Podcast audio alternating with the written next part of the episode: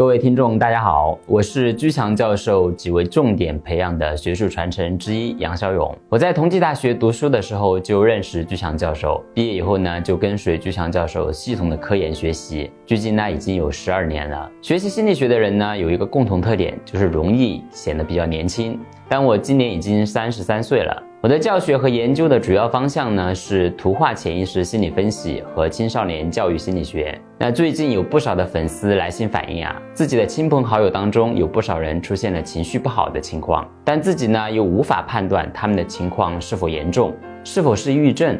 那心理学上呢有一个工具叫做房树人图画心理分析，通过分析被试者画的图画来了解他的情绪状况。这个分析的结果可以作为了解亲朋好友心理状况的一个参考。那如果需要准确的诊断呢，还是需要去医院的。有需要的听众可以点击本视频评论区上方的链接，报名获取免费测试的机会，每人呢仅限一张哦。